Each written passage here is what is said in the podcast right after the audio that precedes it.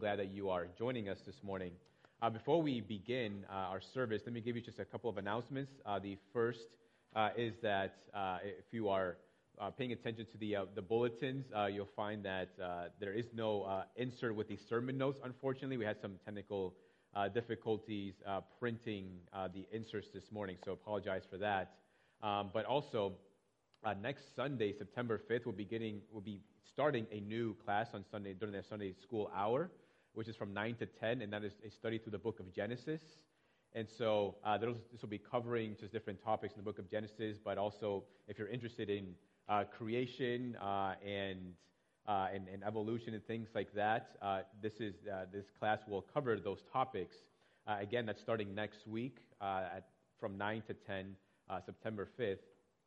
and then also, uh, just wanted to let uh, you know, for those of you who have, uh, who have parents or maybe no uh, parents uh, in the church who may not be here yet this morning, um, or if you're looking to invite a parent uh, to Sunday morning service, is that beginning October, the, the nursery will be expanding to up to seven years old. Right now, it's up to four, but it'll actually go up to seven beginning in October. And then uh, lastly, uh, there will be a ladies' uh, luncheon on September 19th uh, following the service in the fellowship hall uh, downstairs. And so, any, if you're a lady, you're welcome to be a part of that, whether you are a member or whether you are a guest or visitor. Um, you're welcome to attend that. So, uh, let's worship the Lord this morning. Our, our, God is great, He is um, worthy to be praised. And so let us come together to rejoice in the God of our salvation. Whatever distractions might be in your minds this morning, whatever burdens you're carrying, I would encourage you to, for this brief time that we have this morning, to try to set those things aside. And just let us just join our hearts and our minds to worship the Lord Jesus this morning, to remember that we have great joy knowing that God has saved us from our sins through the blood of Jesus Christ. And prayerfully, hopefully, by the conclusion of this service that you can then turn your attention to whatever those distractions are uh, that, that, are there in your life, whatever burdens are there that are waiting for you at home, whatever responsibilities you have for this week, that you can sort of see those in a new perspective. You can uh, engage with those things uh, and meet those expectations uh, with a renewed sense of joy in the Lord. And so let's worship Him this morning.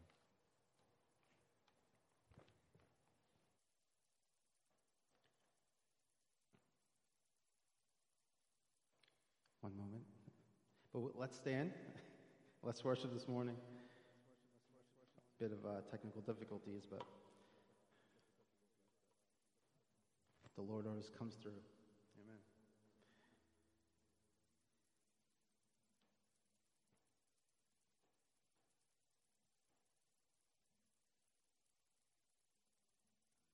So before we sing,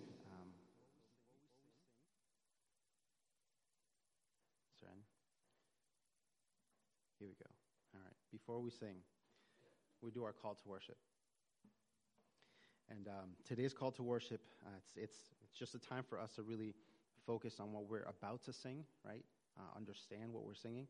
Um, uh, and this, this, this helps us to, to kind of enter into that place.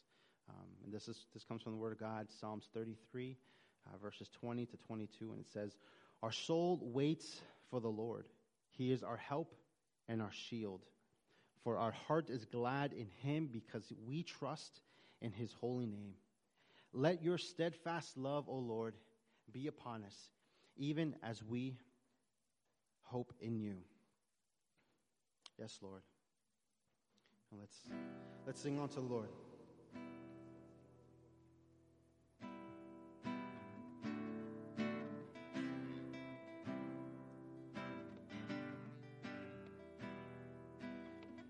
By grace alone. By grace alone, somehow I stand where even angels fear to tread. Invited by redeeming love before the throne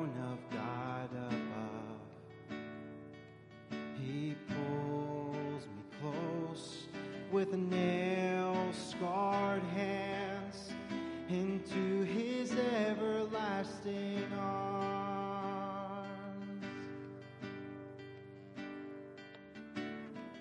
When condemnation grips my heart and Satan tempts me to despair.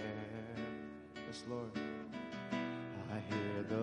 voice that scatters fear. Yes, it does. The great, the great I am, the Lord is here.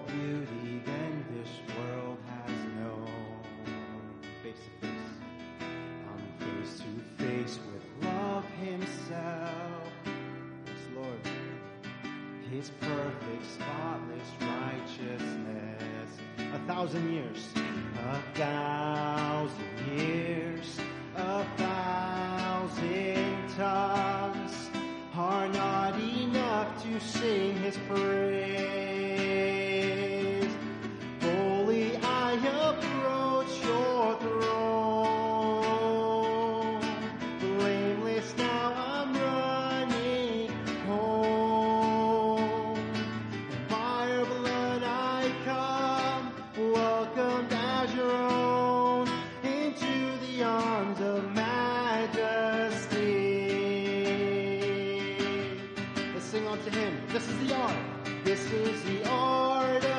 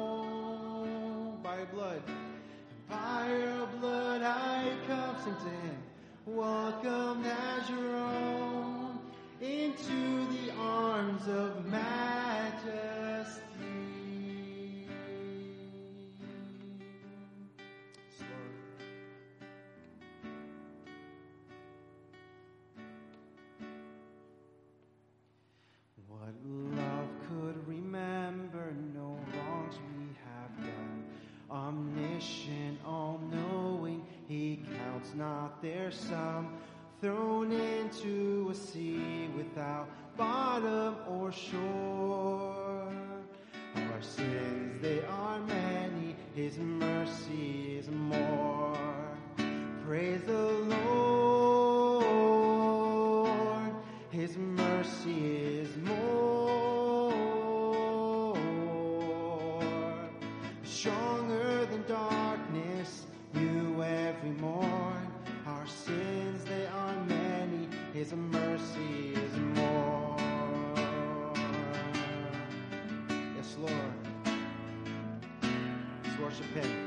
What patience, what patience would wait as we constantly roam. A Father so tender is calling us home. He welcomes the weakest, the vilest, the poor. Our sins, they are many, His mercy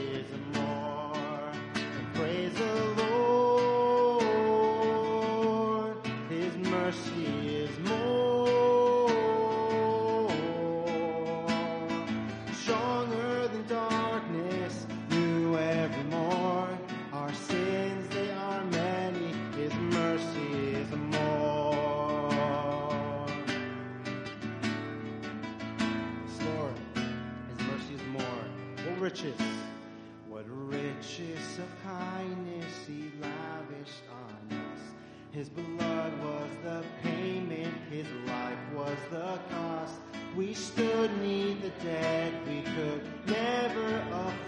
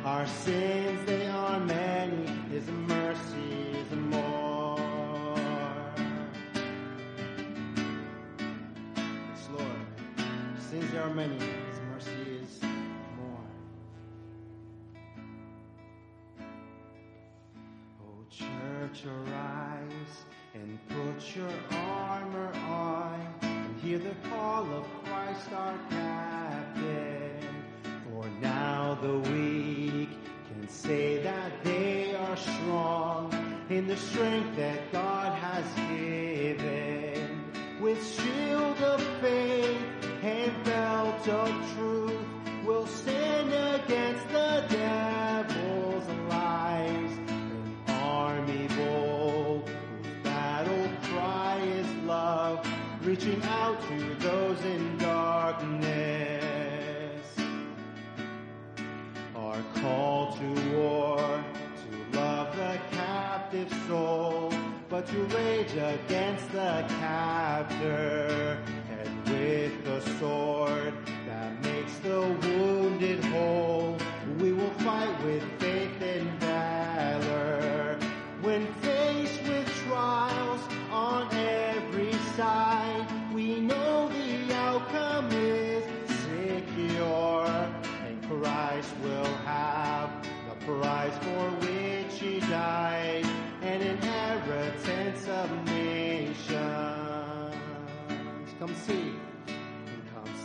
the cross where love and mercy meet. Yes, Lord, as the Son of God has stricken. Then see his foes like crushed beneath his feet. For the conqueror has risen. And as the soul is rolled away, and Christ emerges from the grave,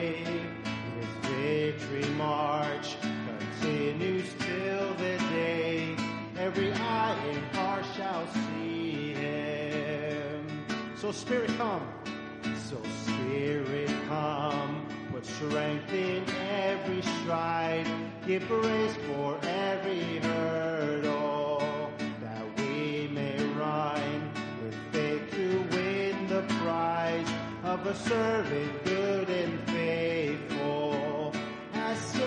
of old still line the way, retelling triumphs of His grace.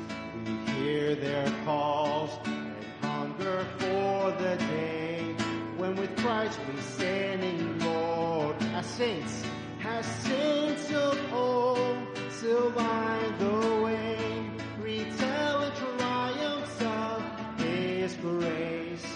We hear their for the day when with Christ we stand in glory. Yes, Lord.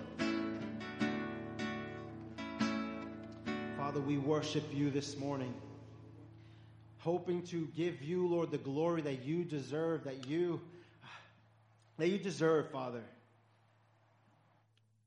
Father, we, we, we come today on this Sunday um, as a church, as a body, to come and congregate. Um, and, and, and yes, Lord, worshiping you and praising you, but also, Lord, for us to grow in fellowship, um, for us to, to grow um, in being edified and, and, and, and, and so, Father, I, I pray that now through your word, um, that we may continue in worship, that we may learn from your word, that our hearts, our minds may be open to receive your word. So let your church arise. Let us worship you. In Jesus' name I pray. Amen. Uh, church, you may be seated.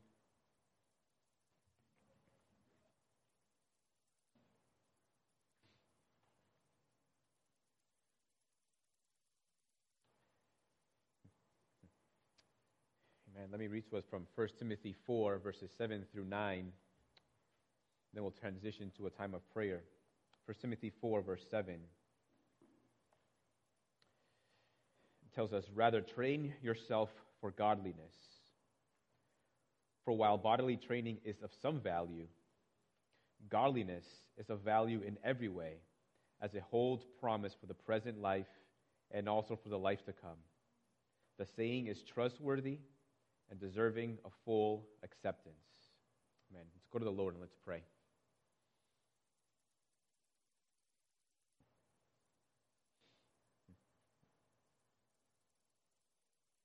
Lord Jesus, what joy it is to worship you, to glorify your great name. We praise you and we thank you for this opportunity you've given us to rejoice in our salvation.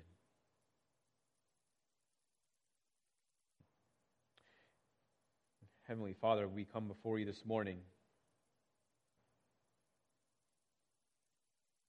in several places in the Holy Scriptures.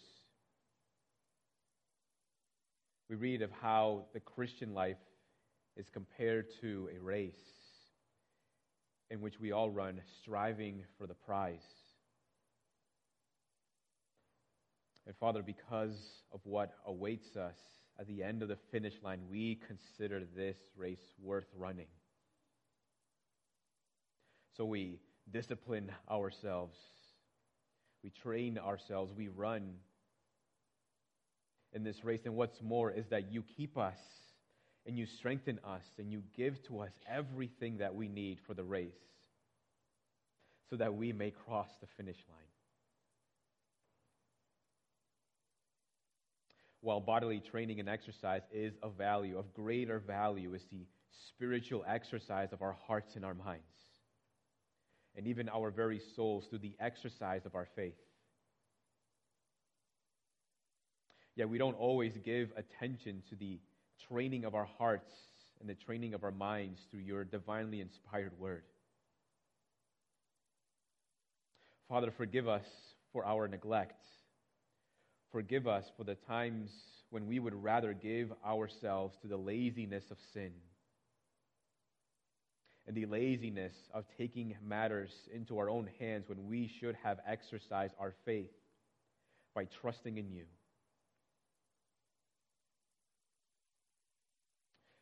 We pray, Lord, that you would help us, that you would encourage us today, that you would renew, help us to renew our faith and our trust upon you, Lord. Jesus, we pray this morning for the Smiths. Lord, we thank you for the opportunity, the wonderful opportunity they've had to spend time with their granddaughter during the summer.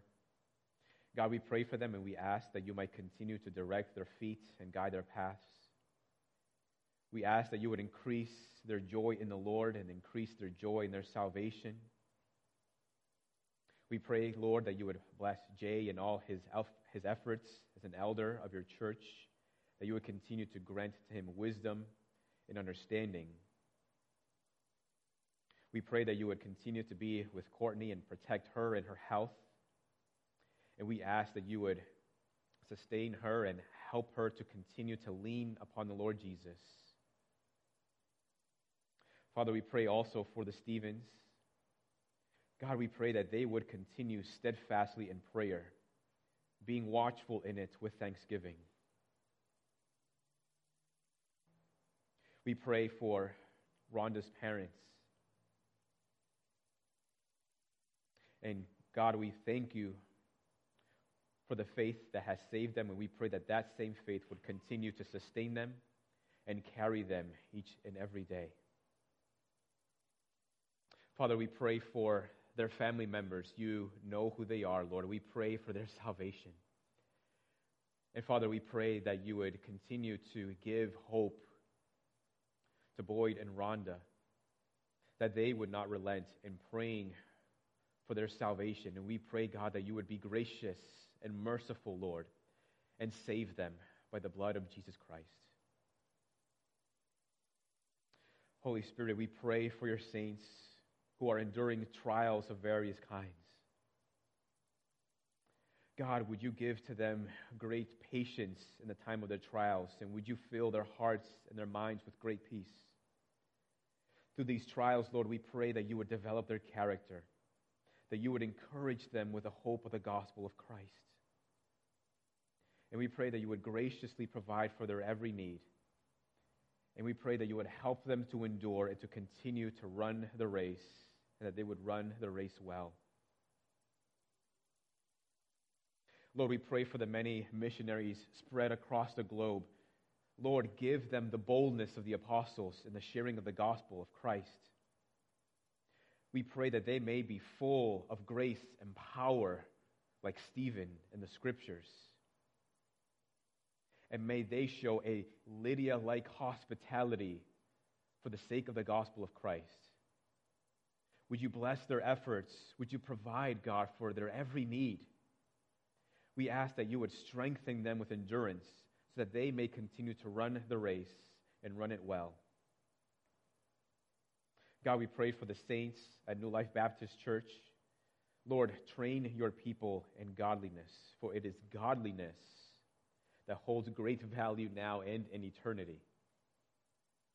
May they grow tremendously in good works and that such good works would be seen by others, so that they may in turn glorify God who is in heaven. Lord, when, when Jesus began his ministry, he began preaching, saying, Repent, for the kingdom of heaven is at hand.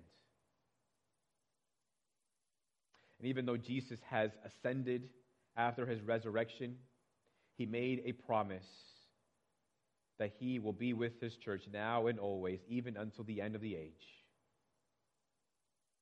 And the Lord Jesus remains with his church even today. And his kingdom is here in the form of his church. And so we pray, Lord, that you would help your people to proclaim the gospel of your kingdom. God, we pray for the salvation of sinners.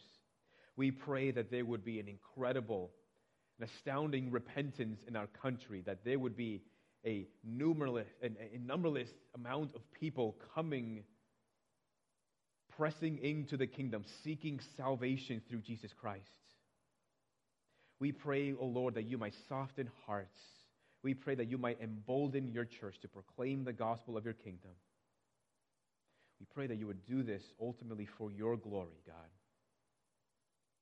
And lastly, we pray for those in our church who are fathers for those who are fathers eh, with children in the home, for those who are expecting to be fathers in the future. God, what a joy and what a privilege it is to know you in a personal way as Abba Father. You teach us in your word what a good father is like. And so we pray for our fathers, Lord. We pray that we may learn from you. May our lives and our love for our spouse, for our children be a reflection of the love that we receive from our Heavenly Father. Help us to be good providers, protectors, defenders, and cultivators in our home and in our work life. Lord, we trust you for all of these things. and we look forward to all that you are going to do. And we join our hearts this morning praying also the prayer that Jesus himself taught us to pray in the scriptures Our Father in heaven, hallowed be your name. Your kingdom come, your will be done on earth as it is in heaven. Give us this day our daily bread, and forgive us our debts as we also have forgiven our debtors. And lead us not into temptation, but deliver us from evil. For yours is the kingdom and the power and the glory forever. Amen. Man, if you would uh, turn with me to the book of James.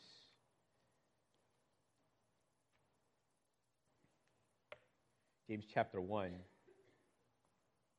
beginning at verse 2, reading verses 2 and 3, and then skipping down to verse 13.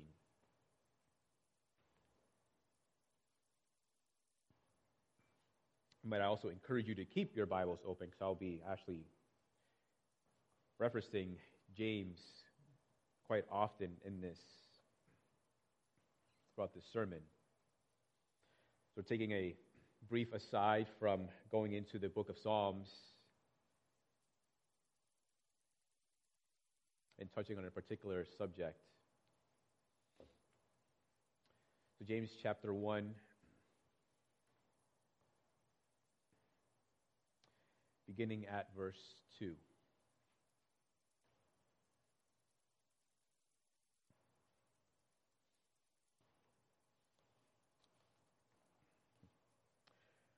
Count it all joy, my brothers, when you meet trials of various kinds, for you know that the testing of your faith produces steadfastness. And let steadfastness have its full effect, that you may be perfect and complete, lacking in nothing. On to verse 13. Or rather, verse 12.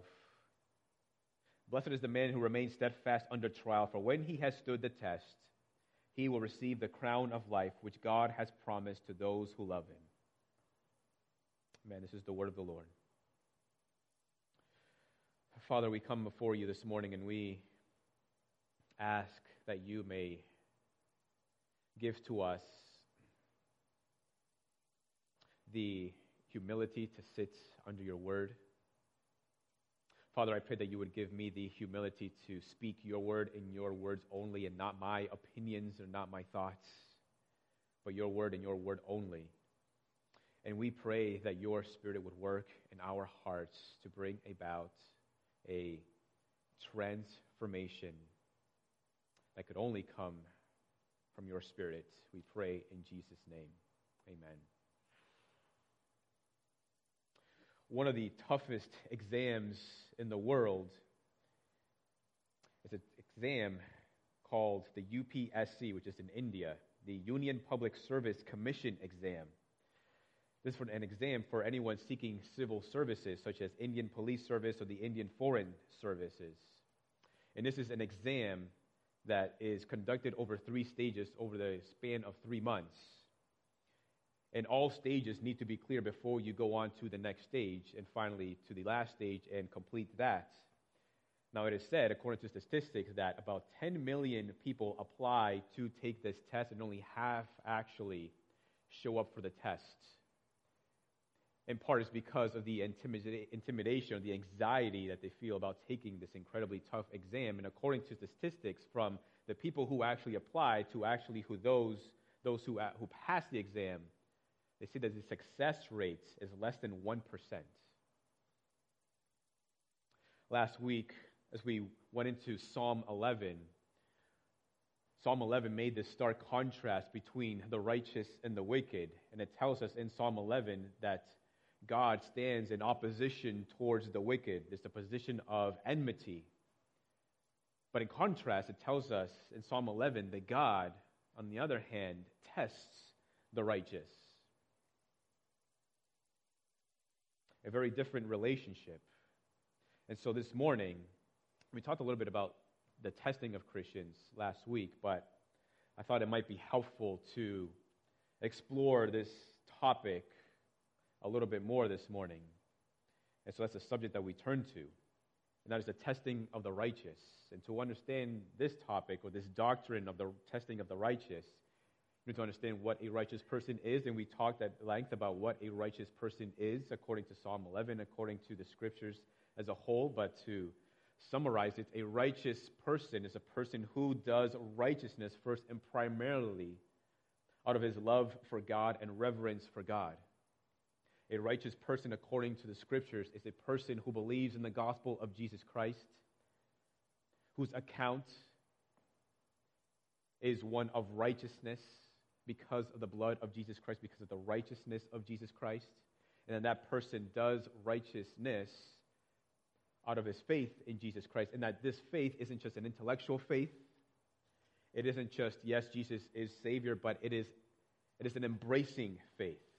It's an embracing of Jesus Christ. It is a following of Jesus Christ with one's life for the rest of one's life. It is loving the Lord your God with all of your heart, soul, mind, and strength. According to the scriptures, that is what a righteous person is. Now, while the UPSC exam is completed over the span of a few months, and it is a, an incredibly tough exam, I would argue that the testing of the righteous is a much more difficult exam, in part because the Christian is tested numerous times over the span of his or her life. And so, first, I'd like to help us to, to clarify, to clarify for us what is a test. So, we're talking about the testing of the righteous. It's helpful to understand what it means to be tested. And the book of James, and I think it's helpful when we look at the book of James because James helps us to see what a test is not. So in James, the passage we just read says in verse 2 Count it all joy, my brothers, when you meet trials of various kinds, for you know that the testing of your faith produces steadfastness. But then when you get to verse 13 of James chapter 1, it talks about temptation. In James 1:13 it says, "Let no one say when he is tempted, I am being tempted by God." For God cannot be tempted with evil, and he himself tempts no one. But each person is tempted when he is lured and enticed by his own desire. Then desire, when it has conceived, gives birth to sin, and sin, when it is fully grown, brings forth death.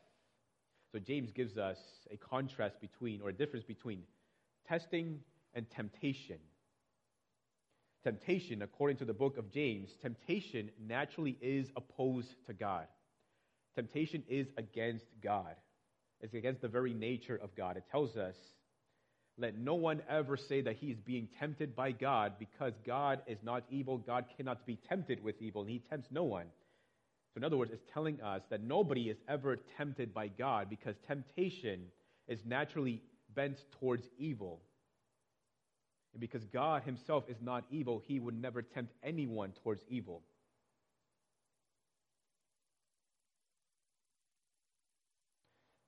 The object of temptation is always to sin against God. Temptation always has to do with sin and evil. So James is telling us the difference between temptation and being tested is that temptation comes from within. Again, the word says each person is tempted when he is lured and enticed by his own desire. So it comes from within. Yes, there might be an object outside of us that might be the object of our temptation, but it's not the very thing that is evil. It, the evil ultimately lurks within the heart. And that ultimately is what gives birth to sin. And sin is always against God. Testing, on the other hand, is from without. So consider the context of the book of James. James is written to Christians who are being persecuted for their faith. And in his opening words, he says, Count it all joy when you suffer trials of various kinds, for you know that the testing of your faith produces steadfastness.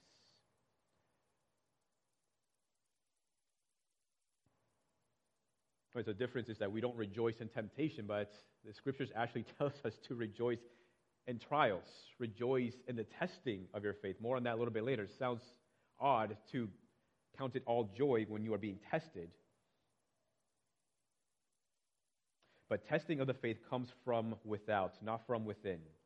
The main objective of temptation is to get you to sin against God, to lure you away from God, to draw you away from God. And sin is more than, but not less than, dissatisfaction in Christ. But the main objective of testing is to get you to trust in God, to draw you closer to the Lord, not further away. So, to kind of help us understand these differences better, there's good examples of the differences of both in the scriptures. Many of you are familiar with the story of Job. Job's life was a sort of test, or he experienced tests in his own life. In Job chapter 1, verse 8, the Satan comes before the Lord, and the Lord says to Satan in Job 1 8, Have you considered my servant Job? that there is none like him on the earth, a blameless and upright man who fears God and turns away from evil. Then Satan answered the Lord and said, Does Job fear God for nothing? Have you not put a hedge around him and his house and all that he has on every side? You have blessed the work of his hands, and his possessions have increased in the land. But stretch out your hand and touch all that he has, and he will curse you to your face.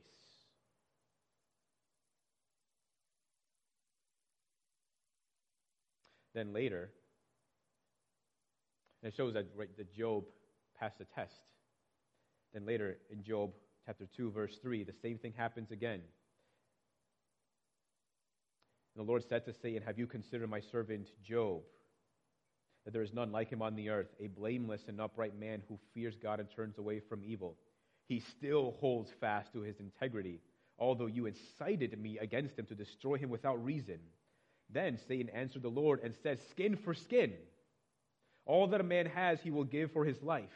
But stretch out your hand and touch his bone and his flesh, and he will curse you to your face.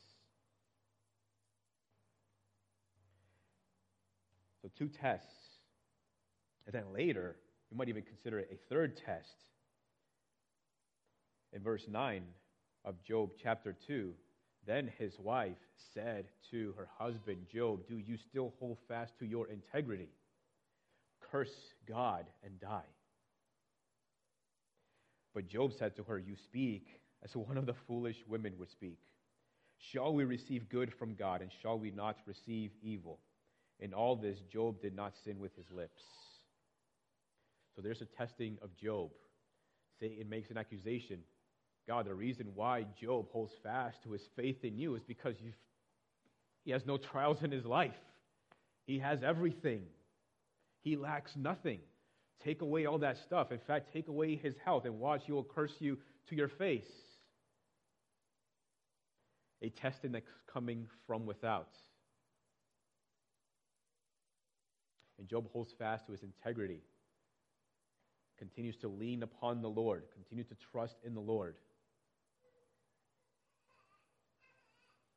and Job never sinned with his lips.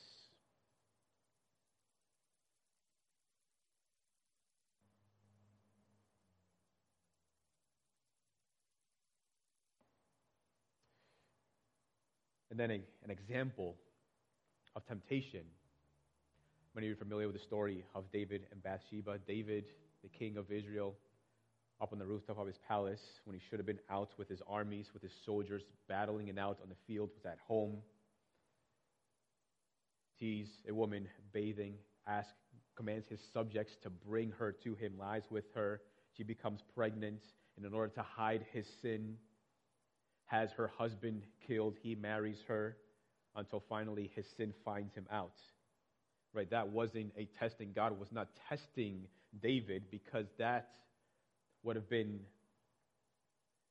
a contradiction to the character of God, inciting his servants towards evil. No. David was lured by his own desires and sinned against Bathsheba, sinned against her husband, sinned against the nation of Israel as the, as the king of the people, but he ultimately sinned against God. Sin and temptation is always against God. And God does not tempt anyone towards sinning against him. But sin always comes from within, lured and enticed by one's own desires.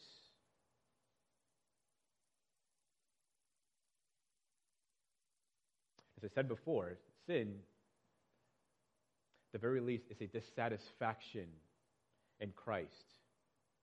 David had everything, and he wanted the one thing that he could not have. Isn't that the nature of sin? Isn't that the nature of sin in your own lives? To want the thing that you cannot have. especially when God has given you something better.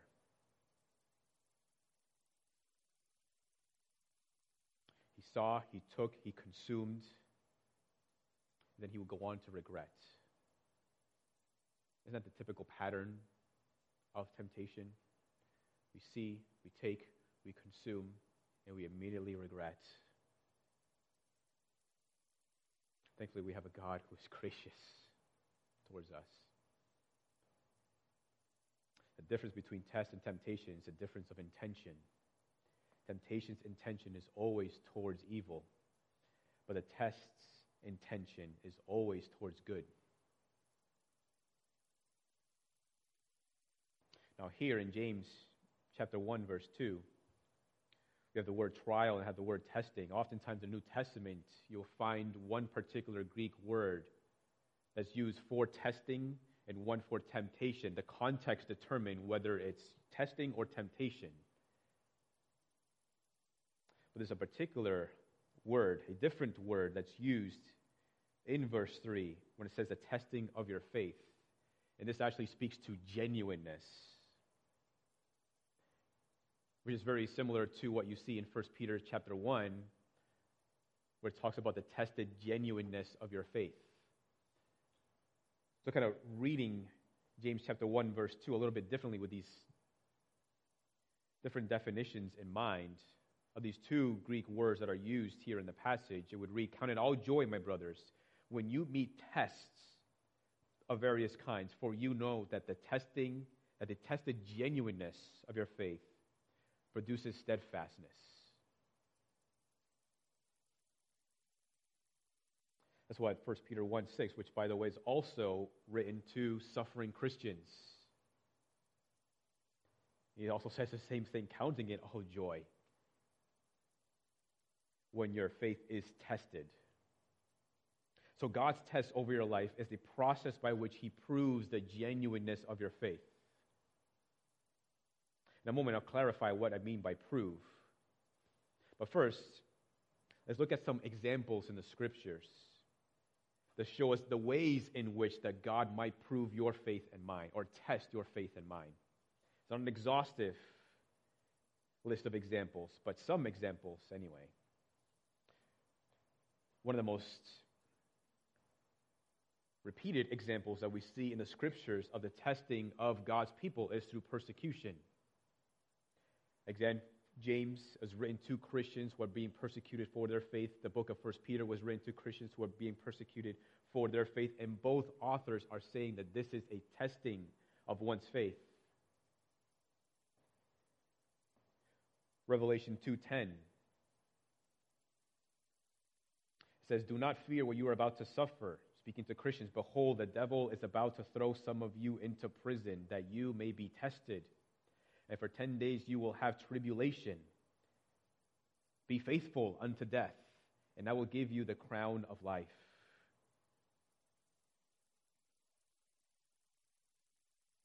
The persecution is oftentimes a means of testing one's faith. And the way to endure the testing, by the way, according to Revelation chapter 2, is to be faithful. Be faithful unto God.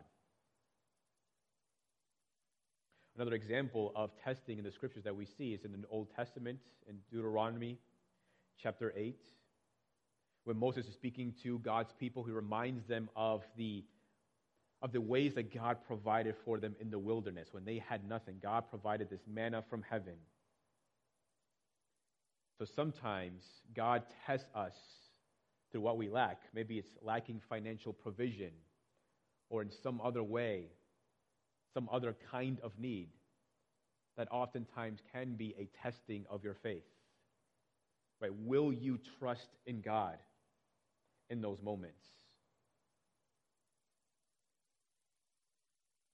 One more example is in the Apostle Paul's own life. In 2 Corinthians 12, though it doesn't have the word trial or testing, but I think we can broaden that out to include this very concept of the testing of the Christian.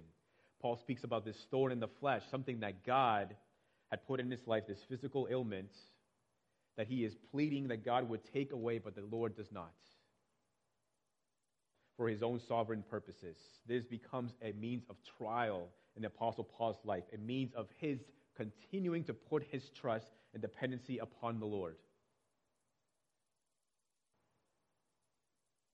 Any moment or situation in your life when you are called to put your faith into action is a moment of trial.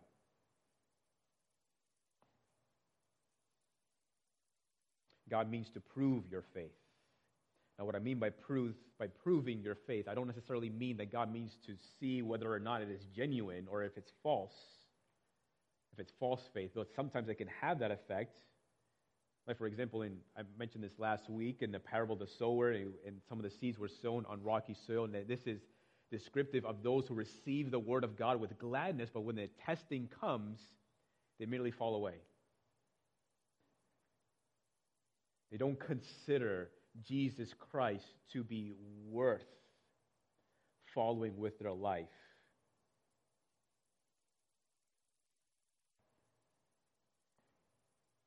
but by proving, what I mean is to try it, like metal is put to the fire and to strengthen it. When a metalsmith, say, is trying to craft a dagger, for example, he has to, he takes a small piece of metal, perhaps rectangular in shape, and he heats that metal to make it malleable, to soften it. And then he takes the hammer and continues to pound away over and over again to give it shape. This is the process, the process of forging. And then later comes the process of tempering the metal. And this is a repeated process. This is the process by which the metal, after it is, has been shaped and fashioned by the metalsmith, is to put this metal under the heat, just under critical point, and then letting it air cool. And the purpose is to harden the metal. The proving of your faith is the tempering of the metal of your faith. And while painful during the heating process, while painful even during the hammering, it is also intended to, to cool off in order to strengthen the metal of your faith. So, this is what testing is all about. You know, we can learn from the scriptures is that the testing of your faith is according to God's glorious purposes. 2 Corinthians 12 7. This is Paul. He says, So to keep me from becoming conceited because of the surpassing greatness of the revelations, a thorn was given me in the flesh a messenger of Satan to harass me, to keep me from becoming conceited. Three times I pleaded with the Lord about this, that he should leave me. But he said to me, My grace is sufficient for you, for my power is made perfect in weakness. Therefore, I will boast all the more gladly of my weaknesses, so that the power of Christ may rest upon me.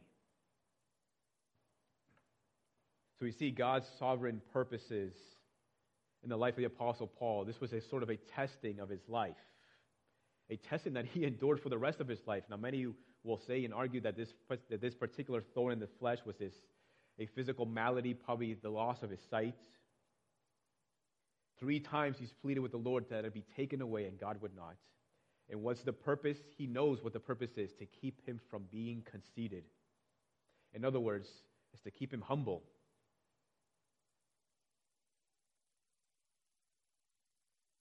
Humility, right, is having perspective, the right perspective concerning yourself in relation to God. In other words, her humility tells you you're not the center of the world. You're not the most important person on the planet.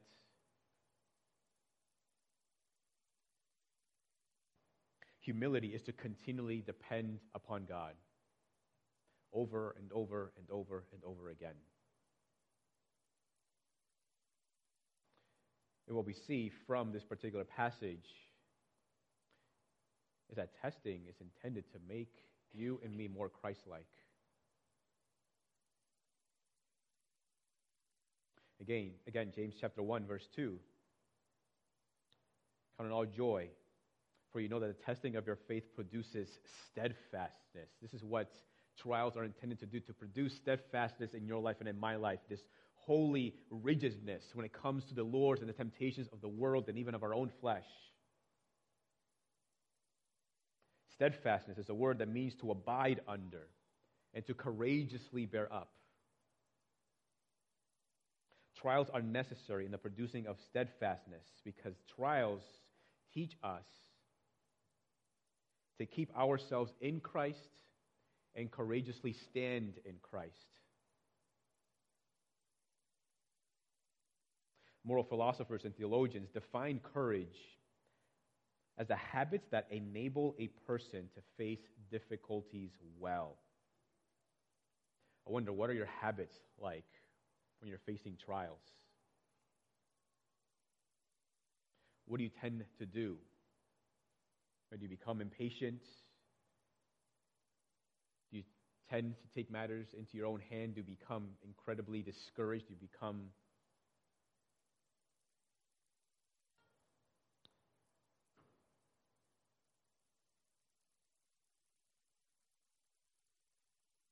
habits, the habits of our lives that are revealed when we suffer trials tells us a lot about our character. The scriptures mean to give us habits that will help us to courageously stand in the midst of trials and face difficulties well. well. This is why James says you should count it all joy when you meet trials of various kinds because you know it's intended to produce good. It's intended to help you to produce steadfastness. It's intended to help you to lean upon the Lord Jesus and develop your character so that you may become much more Christ like. So, if you want to respond to trials, you must learn steadfastness. In Deuteronomy chapter 8, verses 2 and 3. I won't read the passage, but again, this is Moses speaking to God's people and reminding God's people of how God provided them in the wilderness and that God humbled them and tests them so that they might know that man does not live by bread alone, but by every word that proceeds out of the mouth of God. In other words, for them, their experience, the most important thing about their experience is not that God provided this miracle over their lives, but it is that God provides.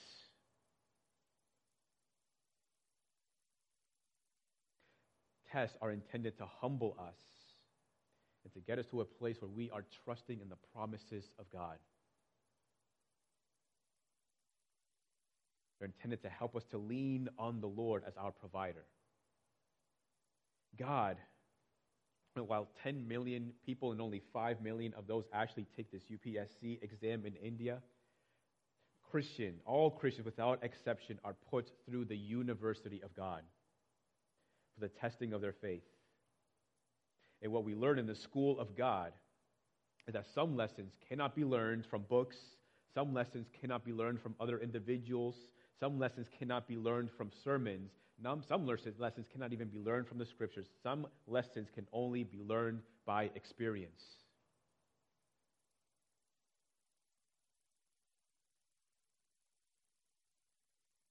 Now, please hear me. I'm not trying to tell you that the scriptures are not sufficient. I'm not trying to tell you that you shouldn't read the scriptures, but the scriptures teach us how to bear under those trials, but it is up to you and it's up to me whether or not we want to apply what the scriptures teach us. Some things, such as steadfastness, can only be learned through experience.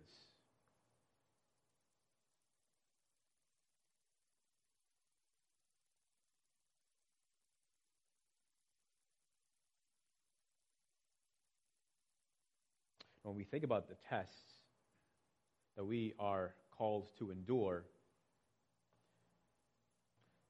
there might even be several aims, aside from being more Christ-like, to learn steadfastness. 1 Peter 1.22 is an interesting passage. Again, this is, a, this is a book written to suffering Christians who are undergoing trial. 1 Peter 1.22, it says, Having purified your souls by your obedience to the truth, for a sincere brotherly love, love one another earnestly from a pure heart. So there's a purification over our souls that happens when we are obedient to the truth of the gospel of Jesus Christ, especially when we are obedient under trials. And what's it for? For a sincere brotherly love. So, the tested genuineness of your faith and remaining steadfast under trials, not only does it show your allegiance and loyalty to the Lord Jesus Christ, but it also shows your loyalty to one another. For when someone is tested and falls away, not only do they fall away from God, but they also forsake the fellowship of his saints.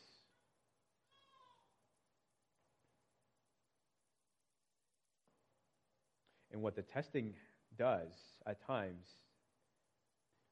is that it also purifies our love for one another as we as we encourage one another through suffering, as we are encouraged through suffering, as we experience particular trials, maybe at the same time, the same kind of trial, these things have a way of working love in us towards one another.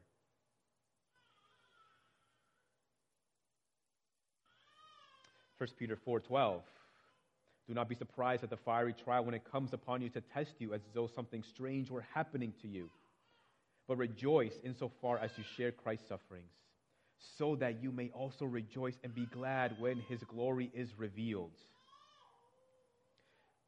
Speaking to Christians who are specifically being persecuted for their faith, but I think the general idea still applies about the testing of one's faith whether it's due to persecution or not. Trials are intended to prepare us for the coming of Jesus Christ. Right? It's like standing outside on a hot day, 100 degree weather, and then standing and then coming into a building that is cooled with an AC, right? It's, it's, it's a relief. It's nice. That when Jesus Christ returns, we will experience an indescribable relief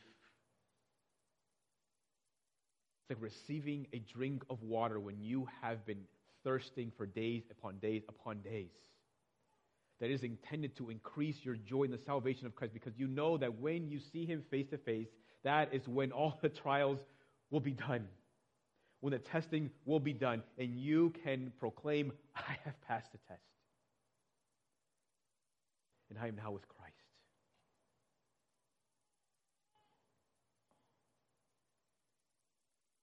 Again, James chapter 1, verse 12. Blessed is the man who remains steadfast under trial, for when he has stood the test, he will receive the crown of life, which God has promised to those who love him. That is the, that is the goal. Receiving the crown of life. That is what we're after.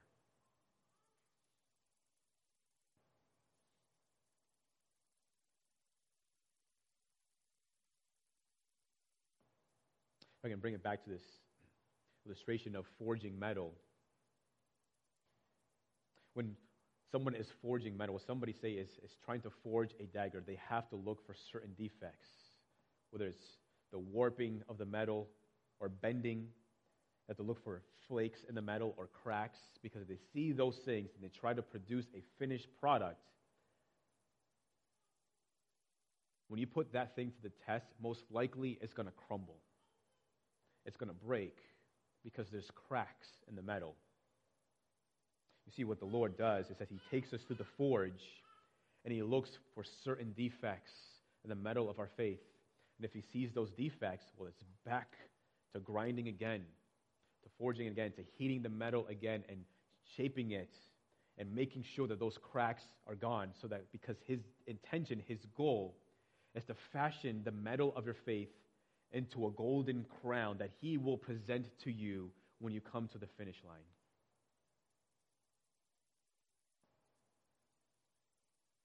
So, God has glorious purposes in the testing of one's faith.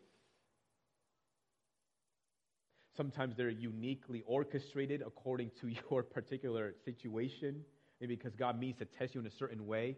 Sometimes situations that come into our lives and God reworks it or repurposes it to bring about some good in your life. Regardless, even though we know that there are glorious purposes that God even is, is, is behind the testing of your faith, this might still be a reality that is difficult to accept. And why might it be difficult to accept? Right, because if we're honest, right, we don't want to be tested. We don't like tests. We don't like exams. Testing is hard. Trials are hard. You've been through trials already. Some of you are probably in a trial right now, and you wish that it was over with. We don't like trials. We're all, I think, per, uh, familiar with personality tests like Myers Briggs, right? It tells you things about one's personality. You take them for personal interests. Sometimes businesses, organizations tell prospective employees to take these tests just to see what they're like, to see if they would work well with others. And these are helpful, right? They tell you things about yourself, about introversion or extroversion. They tell you if, say, you are, have these particular leadership skills or whether you can work well with others, whether you are, have an administrative or organized mind, or it's helpful in that way. But the one thing that those tests don't reveal to you is your character. Don't tell you anything about your character. Personality test isn't going to tell me whether or not I can trust you, whether I can confide in you, whether you're critical, whether you're loyal, whether you're an impatient person, whether you're given to anger. They don't tell you those things. While God cares a lot about your personality, God cares much more about your character. And the testing of God is to produce your character. And character is tested, revealed, and produced in the crucible of trials.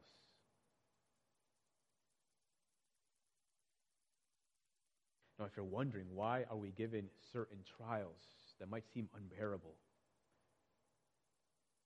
why Some might lose a spouse, some might lose children, some might be plagued with a particular illness or disease that they struggle with for the rest of their life. Why does this person go through this? Why does this person go through that? Why does this person have, doesn't have to go through this? Or why doesn't this person have to go through that? To be honest, I don't know why. I don't know why some go through some things and some don't go through other things. But what I do know, according to the scriptures, that we have a good God.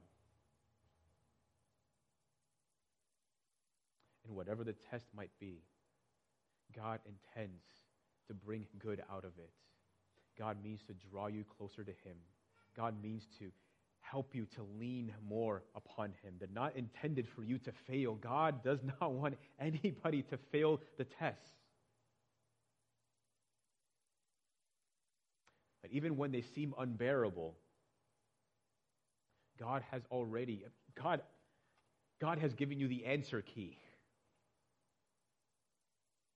He's given you His Holy Spirit. He's given you your word, but it is up to you whether or not you want to put his word into action.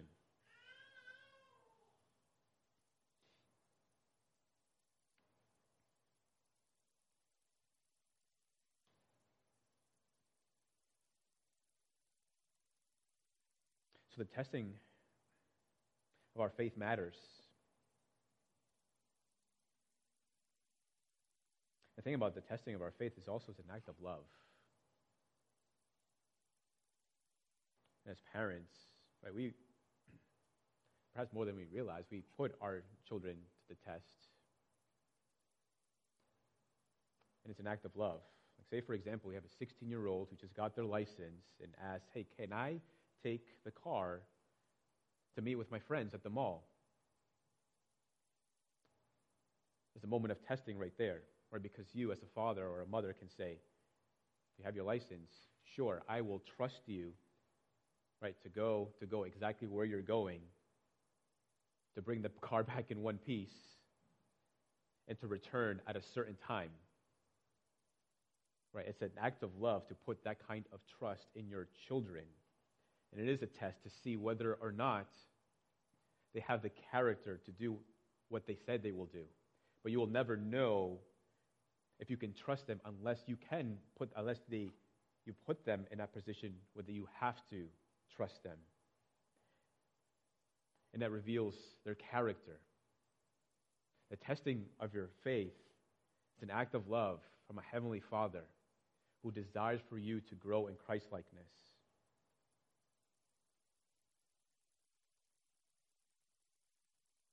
Elisabeth Elliot, in her classic book, Keep a Quiet Heart, she reminds us when Paul and Silas were in prison for preaching the gospel, they prayed and they sang. It isn't troubles that make saints, but their response to troubles.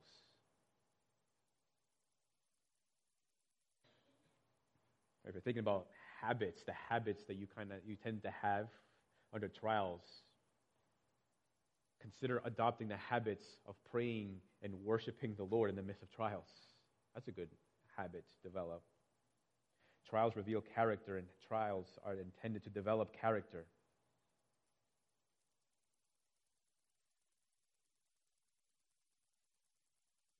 A lot more could be said, but let me conclude with this that trials are for your good, and they're for my good, and they're ultimately also for the glory of God. How is that so? Because whenever our faith is tested, whenever we are put in a position where we have to trust in the Lord as our provider, we are required to trust in the Lord as our sustainer, it shows the magnificent worth of Jesus Christ when we do lean upon the Lord.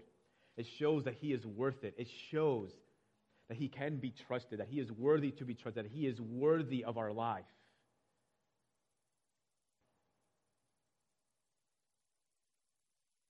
The thing about trials as a Christian is that they have hope, that they are for a purpose. But when you suffer, when you go through trials as somebody who isn't a Christian, right, yeah, you might learn some things about those trials, but in the end of the day, it doesn't really matter. It doesn't matter. At the end of the day, it will, it will be for nothing. But the hope of the gospel is that the trials are not accidents. The trials we experience actually mean something. And at the end of the trials, that there is actually hope. The question is whether or not we will be patient enough to wait upon the Lord and to trust Him. And as we wait, as we remain patient, as we trust in the Lord, we give God glory because it shows that through our lives that God is worthy of this test, that God is worthy of our admiration, that God is worthy of our trust. Because we make a decision that I will continue to follow the Lord and trust Him in this trial rather than turn away and turn my back and walk in the other direction. So it gives God glory when we trust in Him and we confide in Him. I'm not saying that we should be praying for all the trials that we can experience, but rather, my hope and prayer is that we can respond to trials differently. That we can see them, as hard as they might be, we can, uh, we can see them as an opportunity for blessing. That we can, as James tells us, count it joy because the trials intended to produce our character that we may produce steadfastness, the steadfastness that we all need in order to run the race and cross the finish line and receive the crown of life that God has forged through the metal of your faith. Amen. Would you pray with me? Lord, we are so thankful that you work all things for the good of those who love you, for those who are called according to your purpose. God, help us to rest in your promises that are written for us in your scriptures. Lord, help us to be a people who are steadfast under trial.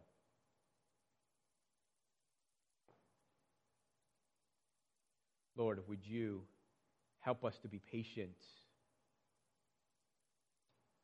Help us to not come to a point where we are experiencing a debilitating discouragement, but that we may have hope, that we may continue to have hope. And we do have great hope through the gospel of Jesus Christ and the Savior who came and lived and died and rose again so that he may call us to himself through our faith in him and so that he may keep us and preserve us through the trials we experience and one day receive the crown of life. We look forward to that day. And in Jesus' name we pray these things. Amen. Amen. Church, let's stand and worship in response of word. Let's sing, Lord, I need you. Amen. Let's sing together. Lord, I come. Lord, I come. I confess. Bowing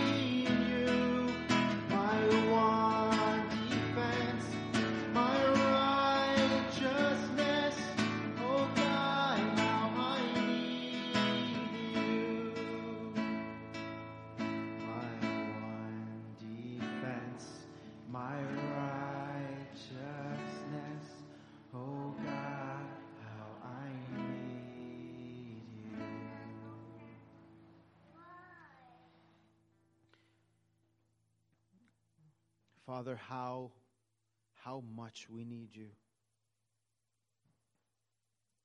Father, I ask that, Lord, that you may, that you may produce in us a steadfastness, Lord, in the midst of these tests and trials and temptations, Lord, and that you may humble our hearts as we obediently trust you. For who else can we trust?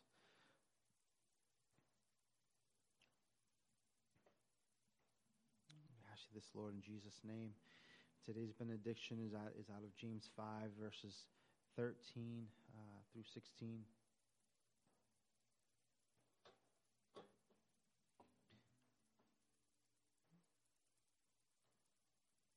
The Word of God says, Is, any, is anyone among you suffering? Let him pray. Is anyone cheerful? Let him sing praise. Is anyone among you sick? Let him call for the elders of the church and let them pray over him, anointing him with oil in the name of the Lord. And the prayer of faith will save the one who is sick, and the Lord will raise him up. And if he has committed sins, he will be forgiven. Therefore, confess your sins to one another, church, and pray for one another, that you may be healed. For the prayer of a righteous person has great power, as it is working. Amen to that. Church, God bless you. Brother dismissed.